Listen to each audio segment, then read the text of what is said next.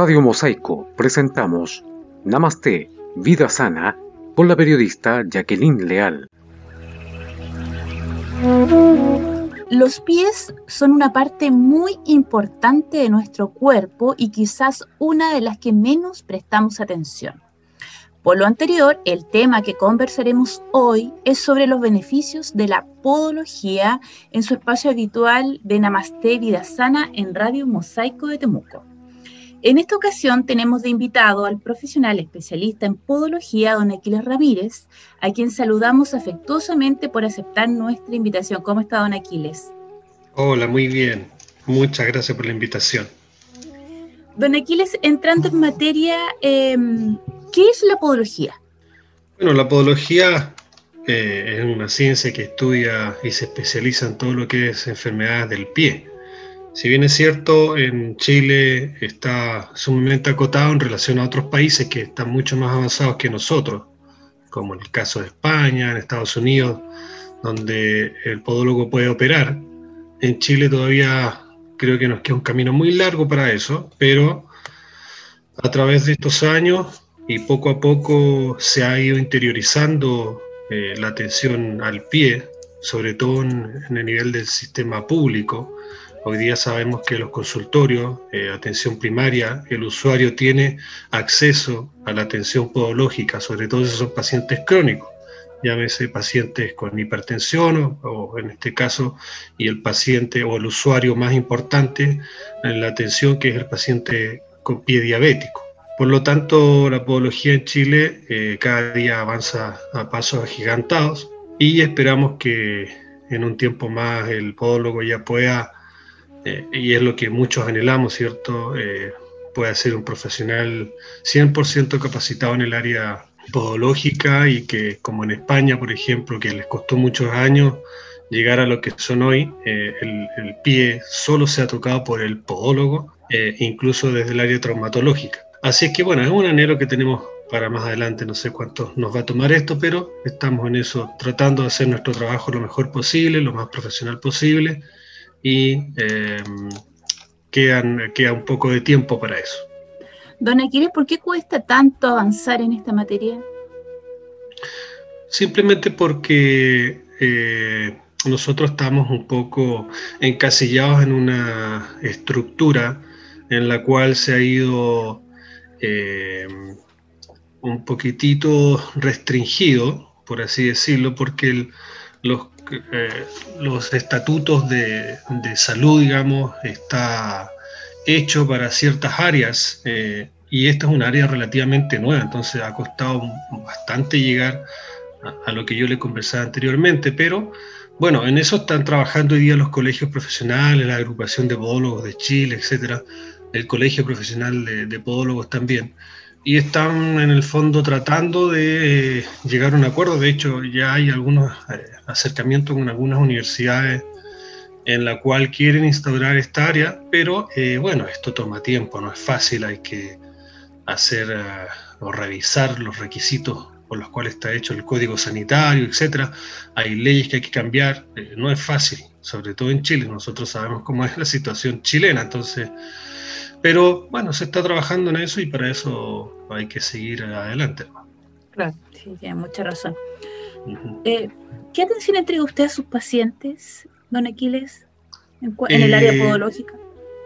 Sí, en el área podológica y lo que es como podología clínica, que es lo que nosotros vemos todos los días. Eh, la atención es bastante transversal, desde pacientes muy pequeños, pacientes pediátricos, hasta el adulto mayor. O sea, el rango es de, me ha tocado atender bebés eh, de seis meses de edad o seis semanas hasta más de 100 años, así es que el tema podológico es, es bastante, bastante amplio. Específicamente, ¿cuáles son las atenciones que usted entrega? En esta materia? Como podología clínica uno ve desde punto de vista, a ver, lo que se llama unicotomía, que es simplemente cortar una lámina unguial o una uña, eh, la resección de hiperkeratosis, que en el fondo son eh, todo lo que es la formación de callosidad en diferentes partes, y nosotros el enfoque es eh, ver por qué sucede desde el punto de vista ortopodológico, que es ver si ese paciente puede tener ortejos en garra, por ejemplo, eh, pie plano, y eso debe ser corregido. O sea, buscamos la causa por la cual se forma una hiperkeratosis.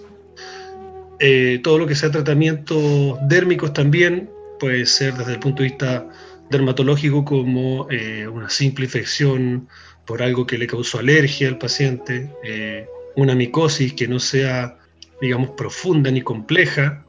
¿La micosis son los hongos? ¿Verdad? Sí, sí. Em, así que como le digo, desde el simple hecho de cortar una lámina hasta corregir la estructura de un pie, si es que es necesario, cuando nos vemos frente a un pie que tenga un, que se llama un calcáneo valgo, que es el, talón hacia adentro, hacia afuera, todo eso son parte de nuestra, nuestra atención.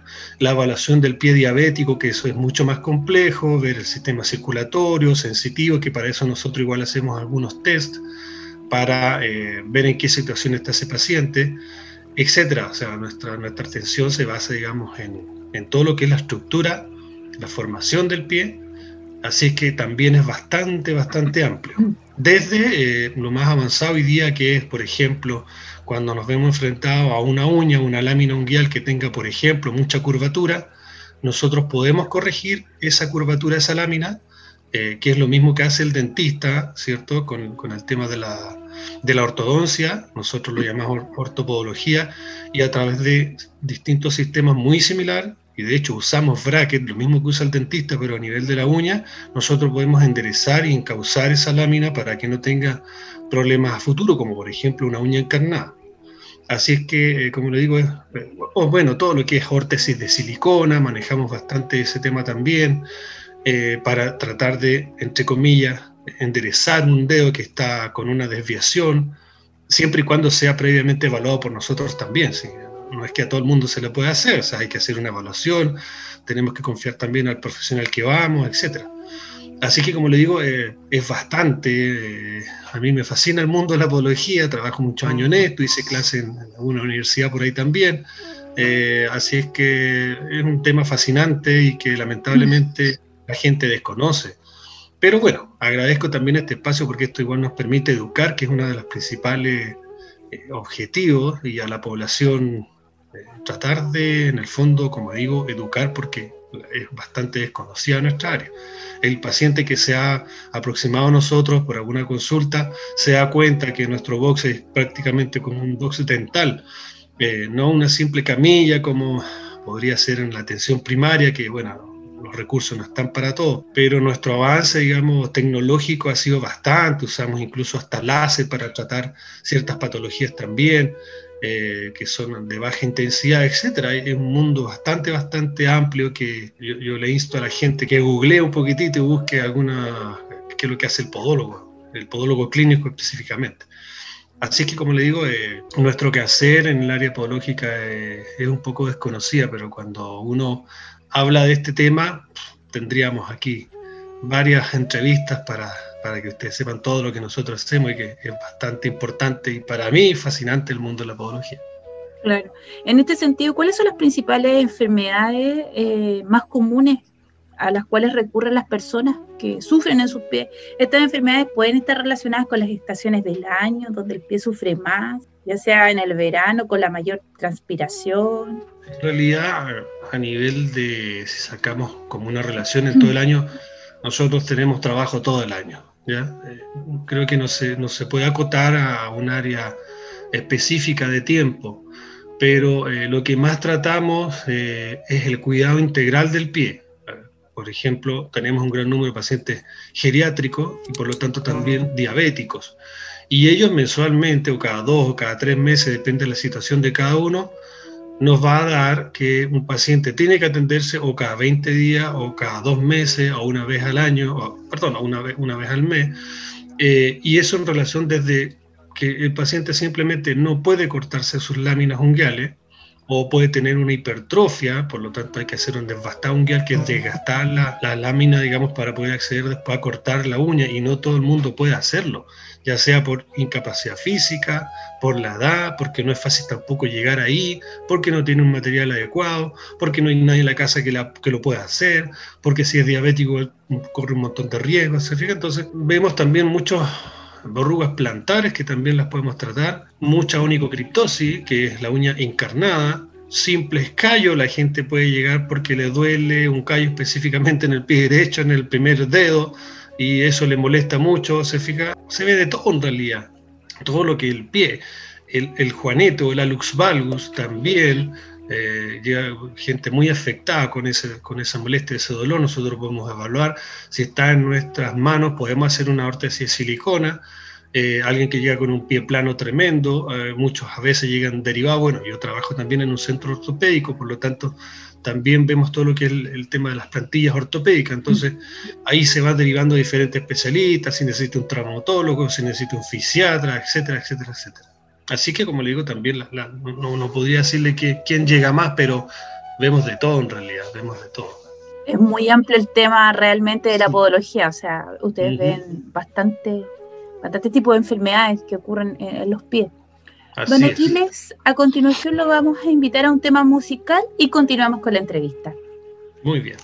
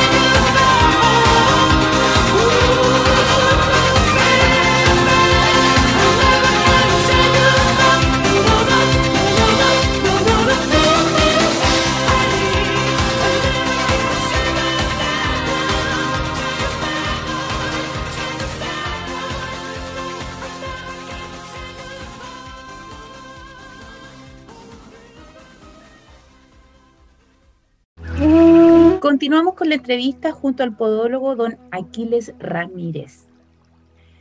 ¿Las enfermedades del pie las podemos relacionar con el estado emocional de una persona?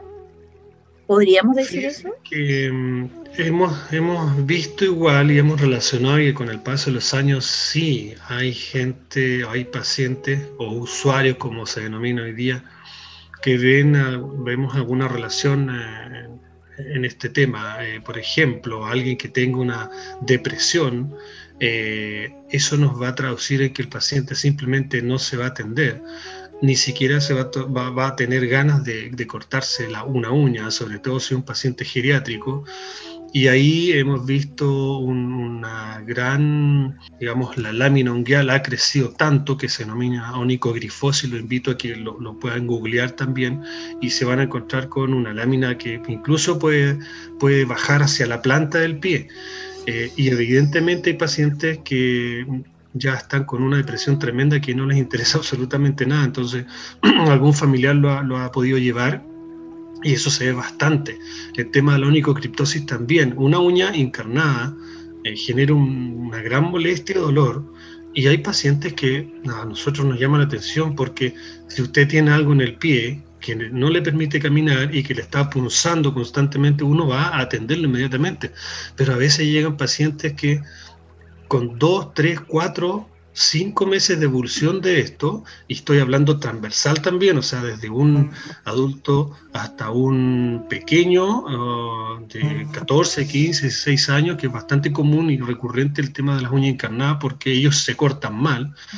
Y eh, yo creo que también pasa por un, tema de estado anímico, que probablemente eh, si uno uh, comienza a indagar, nos vamos a encontrar que hay, hay alguna depresión así como otras enfermedades asociadas también, no solamente desde el punto de vista anímico, sino que, em, por ejemplo, hoy día sabemos que incluso una persona que ronque mucho, lo más probable es que tenga un pie plano, que nunca ha sido tratado, o que tenga problemas también fonoaudiológicos. De hecho, nosotros trabajamos eh, con, con una clínica de una universidad que nos deriva pacientes cuando ven algún problema fonoaudiológico y sobre todo les hacen un tema una evaluación postural van a encontrar que ese paciente tiene un pie plano, un pie valgo, un pie cabo, etcétera, que son patologías asociadas al pie. Entonces, vuelvo a insistir que el tema podológico es bastante amplio. Eh, hoy día sabemos mucho más, ustedes, los usuarios, saben mucho más sobre, sobre el tema de la podología. Eh, así es que, como le digo, esto es bastante transversal.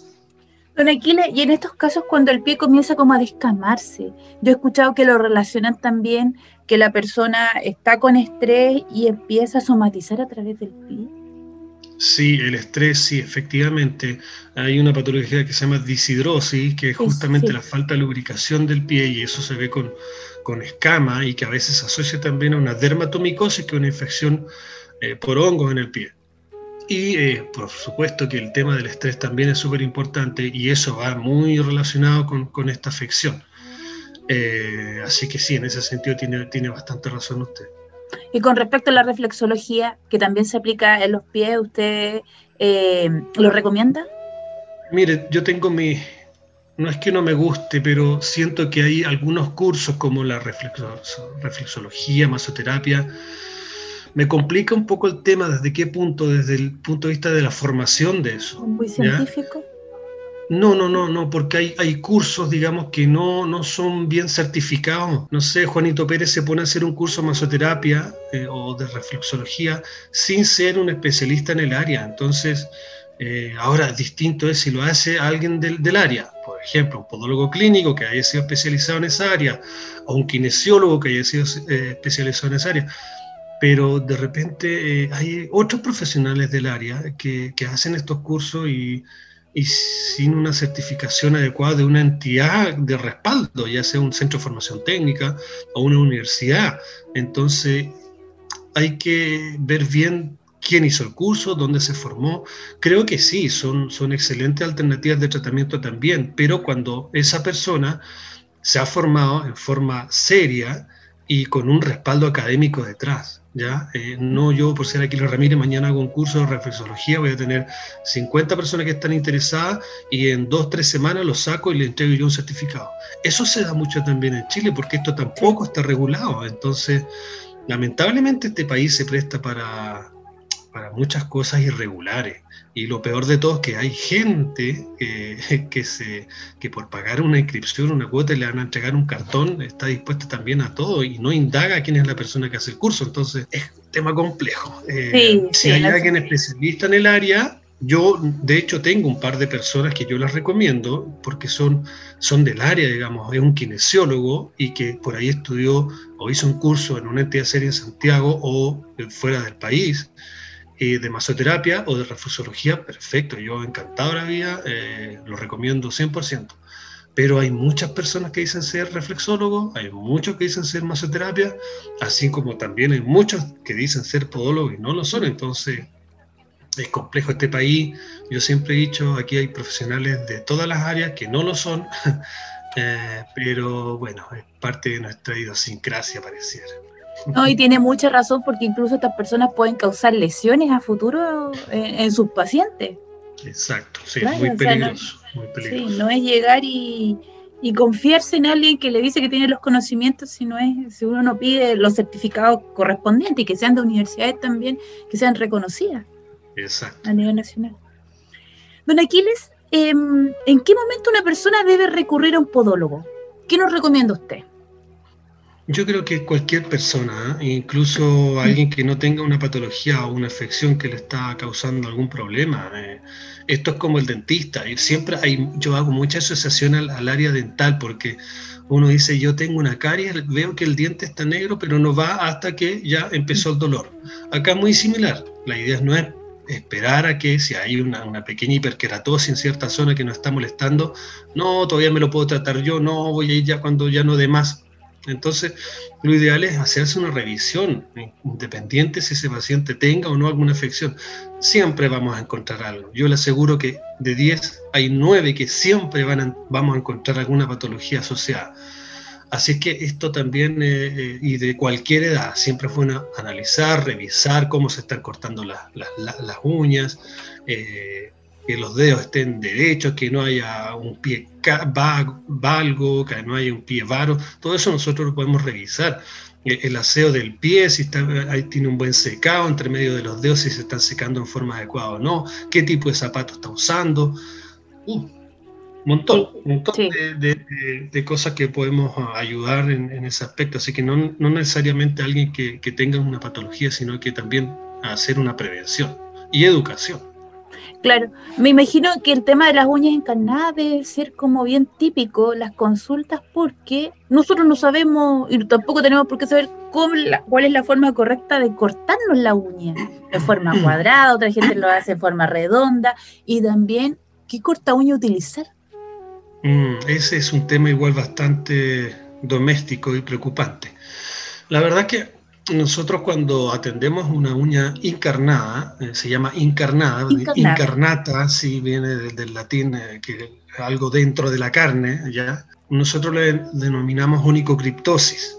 Y eso va en distintos grados, desde el más básico hasta un tercer grado, que ya es cuando hay tejido de granulación alrededor, eh, la lámina está muy inflamada, o sea, no la, lámina no se inflama, sino que el rodete periungual, que es la que la rodea, hay pus, hay etcétera, eso se complica bastante. En un diabético eso es grave y puede costar la amputación de ese dedo, así de simple.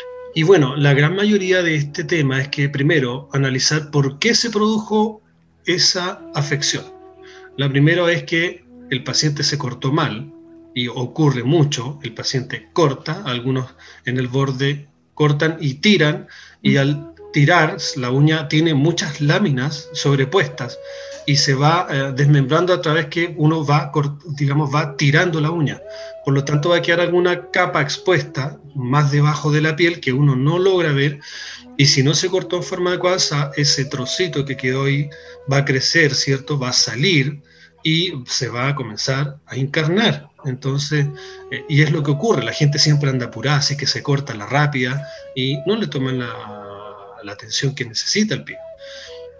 Aparte de eso, tenemos que ver primero la forma de la uña, ya si la uña tiene, es muy convexa, lo que nosotros llamamos eh, una lámina involuta, va a provocar que si eh, hay presión con, con, un zapato también mala, digamos, que no sea el adecuado, sea un zapato muy angosto, que sea muy corto también o muy pequeño, puede provocar la irritación del borde y no necesariamente dejar una, lo que llamamos una espícula, que es un trozo de uña, sino que el simple hecho de caminar con un zapato inadecuado le va a provocar una inflamación y esa inflamación va a provocar después una infección. Entonces, también eh, son muchos tips en relación a esto, pero lo, lo común es que la gente no se ha cortado bien. Algunos cortan con un alicate o, un corta uñas que es el que usan, ¿cierto?, para las, para las manos y no es el adecuado tampoco. O sea, si usted me pregunta a mí cuál es el instrumento ideal, lo ideal es un alicate para cortar las láminas unguiales de los pies. Y eso se encuentra en cualquier eh, lugar o local donde vendan productos médicos y dentales. Y son alicates podológicos. El tema es que yo si pudiera colocar mi pie de frente y cortar, podría hacerlo perfectamente, pero está hecho como para el manejo del profesional al pie, se fija entonces el usuario, eh, aunque tenga, yo le puedo pasar el mejor instrumental, que es lo que tenemos nosotros en la consulta, pero si él no tiene la capacidad de flexionarse hasta llegar al pie, colocar su pie de frente y aplicar, digamos, la fuerza que se necesita para cortar, puede dejar también la embarrada. Entonces, eh, es un tema súper complejo. Lo ideal es que si yo soy joven, bueno, soy más flexible, puedo llegar ahí, no, no, habría problema. Pero si eh, la mayoría va a requerir una ayuda, sea un niñito muy pequeño o un adulto mayor. Entonces, eh, también es un tema complejo. La verdad es que no hay una regla, ni siquiera hay una regla de cómo cortar la uña, porque depende mucho del tipo de uña, del tipo de dedo. ¿Se fija? Entonces, sí, como regla general uno dice cortar lo más recto posible, pero si tengo un rodete perunguial muy alto, voy a tener que tratar de cortar un borde para que no me moleste, pero corro el riesgo de que si yo no hice bien esa operación, me voy a infectar porque dejé una pequeña espícula que va a crecer y me va a infectar el dedo. ¿Se fija? Entonces, ahí es donde volvemos de nuevo a lo que usted me preguntó antes. O sea, lo ideal es que yo tengo alguna pequeña, algún pequeño problema, mejor acudamos al podólogo clínico para que nos haga una evaluación y nos diga, mira, esta uña tiene que cortarse de esta forma para que usted no tenga problema y use esto para cortarse esa uña. Don Aquiles, pero hay gente que no recurre al podólogo porque, bueno, las condiciones económicas para la mayoría, hay gente que no, tiene recursos. Eh, ¿El sistema de salud da la, la, posibilidad de poder ir y atenderse a través de FONASA? No, aún no. Nosotros solo atendemos de forma particular. Pero, la mayoría de los Sí, sí, todos, eh, en el fondo, todos. Eh, lo que hacemos muchas veces es acercarnos a algunas instituciones. Ahora, si usted me dice, sí, nosotros, por ejemplo, eh, preguntamos cuando el paciente va y yo les pregunto, ¿usted viene por FONASA? ¿Tiene FONASA? Porque hay gente realmente que le cuesta mucho juntar las lucas. Ahora, nuestra atención no es cara tampoco, o sea... ¿Cuánto es una atención podológica? Lo normal son 15 mil pesos, esa es la evaluación y la consulta y la atención en el fondo, cuando es una atención básica, que es hacer una onicotomía o sacar alguna hiperkeratosis por ahí, eh, y de ahí para arriba, una onicocriptosis, como la atención de una uña encarnada, bueno, eso ya cuesta un poquitito más, pero no es inalcanzable. Entonces, oiga, eh, si usted se le encarna la uña eh, y si va a la clínica, no hay comparación, aunque tenga fonasis pero le va a salir muy caro, porque lo van a pasar a pabellón de cirugía menor, porque tiene que pagar los honorarios médicos, porque se suman y se suman cosas. Pero nosotros igual tenemos, podemos dar estas facilidades para algunos pacientes. Si van a hacer un tratamiento de de, una restauración de una lámina también se conversa con ellos, se le hace un arancel preferencial.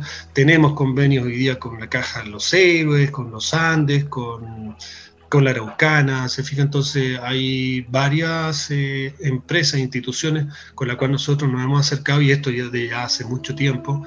Eh, y nosotros igual hacemos un arancel preferencial. Ok, bien. Ah, excelente entonces, porque ahí pueden todos acceder a, estas atenciones. Nuevamente, don Aquiles, lo invitamos a realizar un alto musical y continuamos con esta interesante entrevista. Muy bien.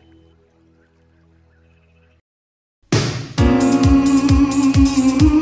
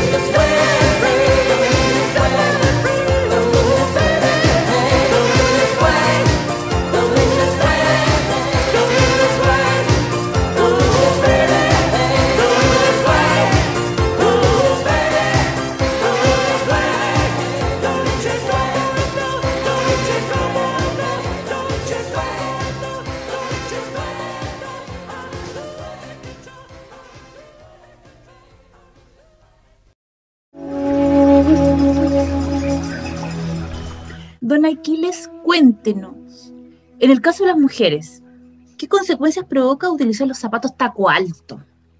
Bueno, se ven regias y estupendas ustedes con un zapato taco alto, porque dicen que les tira la pierna, hace una hiperlordosis, eh, que en el fondo en la espalda, ¿cierto? Se le, se le curva un poco más.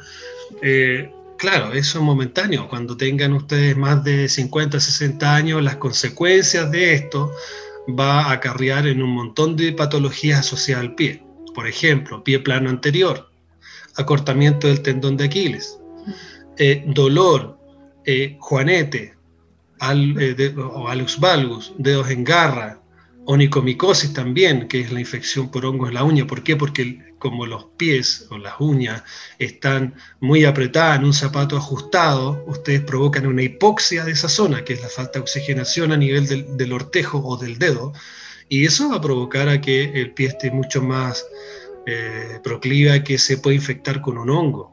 Entonces, eh, claro que va a acarrear un montón de complicaciones, talalgias, dolor a nivel del talón, una fascitis plantar, una sobrecarga de la zona de los metatarsianos, que son los huesos que están eh, en, la, planta del pie, pero en la zona anterior, metatarsalgias, eh, uff, eh, que eso?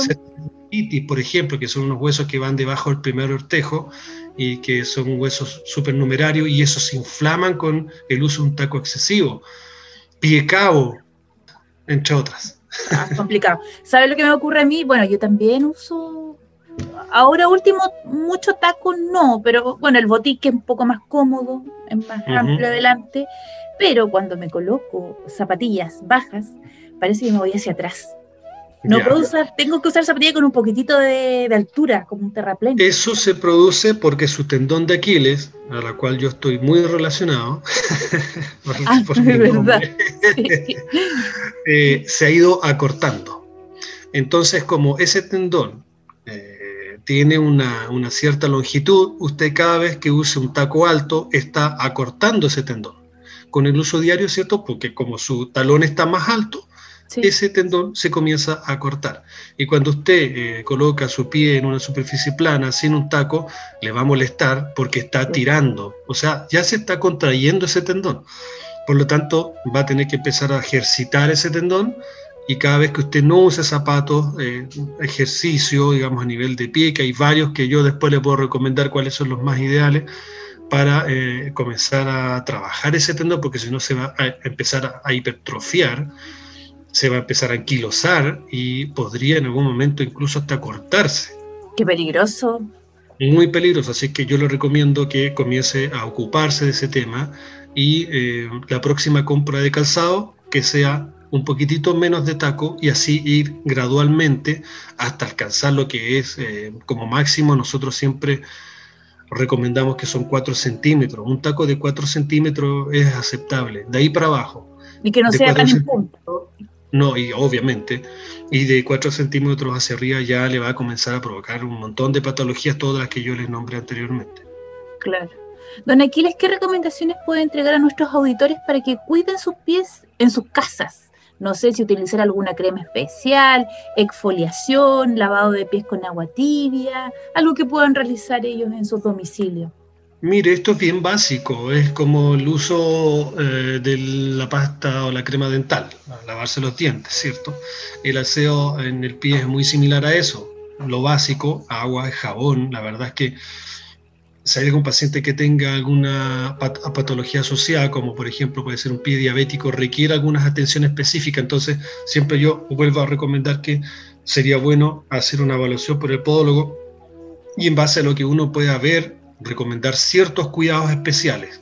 Pero en la generalidad yo puedo recomendar que el paciente se lave con agua y con jabón, nada más que eso, no necesita nada más, a no ser que sea una piel muy reseca, pero ojo que esa piel reseca puede estar, por lo que conversamos anteriormente, una disidrosis, puede haber un pie diabético o puede haber una micosis asociada. Entonces, igual es complejo decirle a alguien que como regla general lo haga, porque si tiene una micosis asociada va a ser peor, digamos, esta recomendación. Pero, eh, como le digo, la, la generalidad, lavar con agua con jabón, nada más que eso, y secarse muy bien entre medio de los dedos. Y usar un zapato lo más eh, holgado posible, sin zonas de roce. Es básicamente eso. Y eh, secarlo también se recomienda con un secador de pelo para que quede bien, bien sequito entre los, entre sí, también se recomienda el uso de algún papel absorbente, ¿cierto? Entre medio de los dedos, eh, secar con prolijidad. sí, el secador también es bueno, pero usarlo ojalá con frío. Si un paciente diabético se puede quemar. ¿Se fija? Entonces, para, para, cada cosa es una complejidad desde distintos puntos de vista. Eh, si es que es un pie sano o si es un pie patológico o si es un paciente diabético o si es alguien que no tiene ninguna patología asociada. Entonces, dar recomendaciones se, se, da cuenta que el tema podológico no es simple. Entonces, eso es lo fascinante de esto. Entonces, eh, fantástico. Yo estoy muy contento de que ustedes se hayan acordado de nuestra área porque, como le digo, esto es una gran ayuda para el paciente. Abrimos los conocimientos, le entregamos conocimiento y él se puede educar, que esto es pero primordial para el cuidado del pie.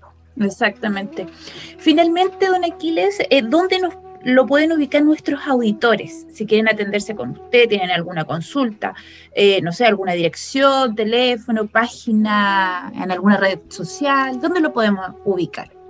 Mire, yo soy bastante eh, asocial en relación a, las páginas, digamos, que, que, es lo que muchos profesionales usan hoy día. Eh, afortunadamente tenemos, tenemos, digo yo, porque trabajo con otras personas más eh, en nuestro centro ortopédico. Entonces, nosotros trabajamos en calle Filippi, Filippi 359, eso es entre Avenida Alemania y Rodríguez, y tenemos un teléfono de contacto que es el 452232919. Ese está conectado a nuestros teléfonos celulares las 24 horas, así que nos pueden hacer consulta cuando quieran, a la hora que deseen. La verdad es que yo soy muy comprometido con los pacientes y cuando uno dice que, es del área de la salud, tiene que estar comprometido 24/7 porque tenemos pacientes que hay que controlar, eh, que nos llaman de distintos puntos de, nuestra capital regional. Fuera de Temuco viene mucha gente también, así es que en ese sentido somos a todo terreno, digo yo. Uno no puede centrarse solo en, la atención podológica, decir, lo atendí y nos vemos en un mes más, si hay alguna consulta o duda, nuestros teléfonos están abiertos. Y redes sociales, la verdad es que no tenemos, estamos en construcción hoy día con una página web que estamos, yo creo que un mes más irá a salir porque eh, estamos en, en, nuestro centro podológico y ortopédico, se van lo más probable es que llegue un kinesiólogo a trabajar con nosotros, teníamos una nutricionista también que ella por el tema de la pandemia se, ha visto bastante descendido, digamos, el tema de sus pacientes. Pero em, no, no, no tenemos una red social en realidad Así que nos pueden ubicar solo ahí en los teléfonos o, ir directamente al, lugar. Repetimos entonces el número telefónico 45 223 2919. Exacto. Y el correo electrónico eh, de nosotros es ortopediaaraucanía.gmail.com Ortopedia Araucanía, o sea, todo junto. Ortopedia y luego Araucanía, ya. Con las dos adjuntas también. Con las Ortopedia araucanía.gmail.com. Ahí nos pueden también, si alguien quiere consultar, ningún problema. Excelente. Muchas gracias, don Aquiles. Ya hemos llegado al final del programa. Agradecemos su participación y por habernos explicado en forma tan didáctica sobre los beneficios de la podología. Muchas gracias. No, agradecer a usted, Jacqueline, por su por su atención y bueno, brindarle la mejor posibilidad de atención a, nuestros usuarios y que cualquier consulta o duda ya saben dónde hacerla y bienvenido todo el que quiera llegar a nosotros. Muchas gracias. Y a ustedes, queridos auditores, la invitación es para la próxima semana en Namaste Vida Sana, en Radio Mosaico de Temuco. Namaste.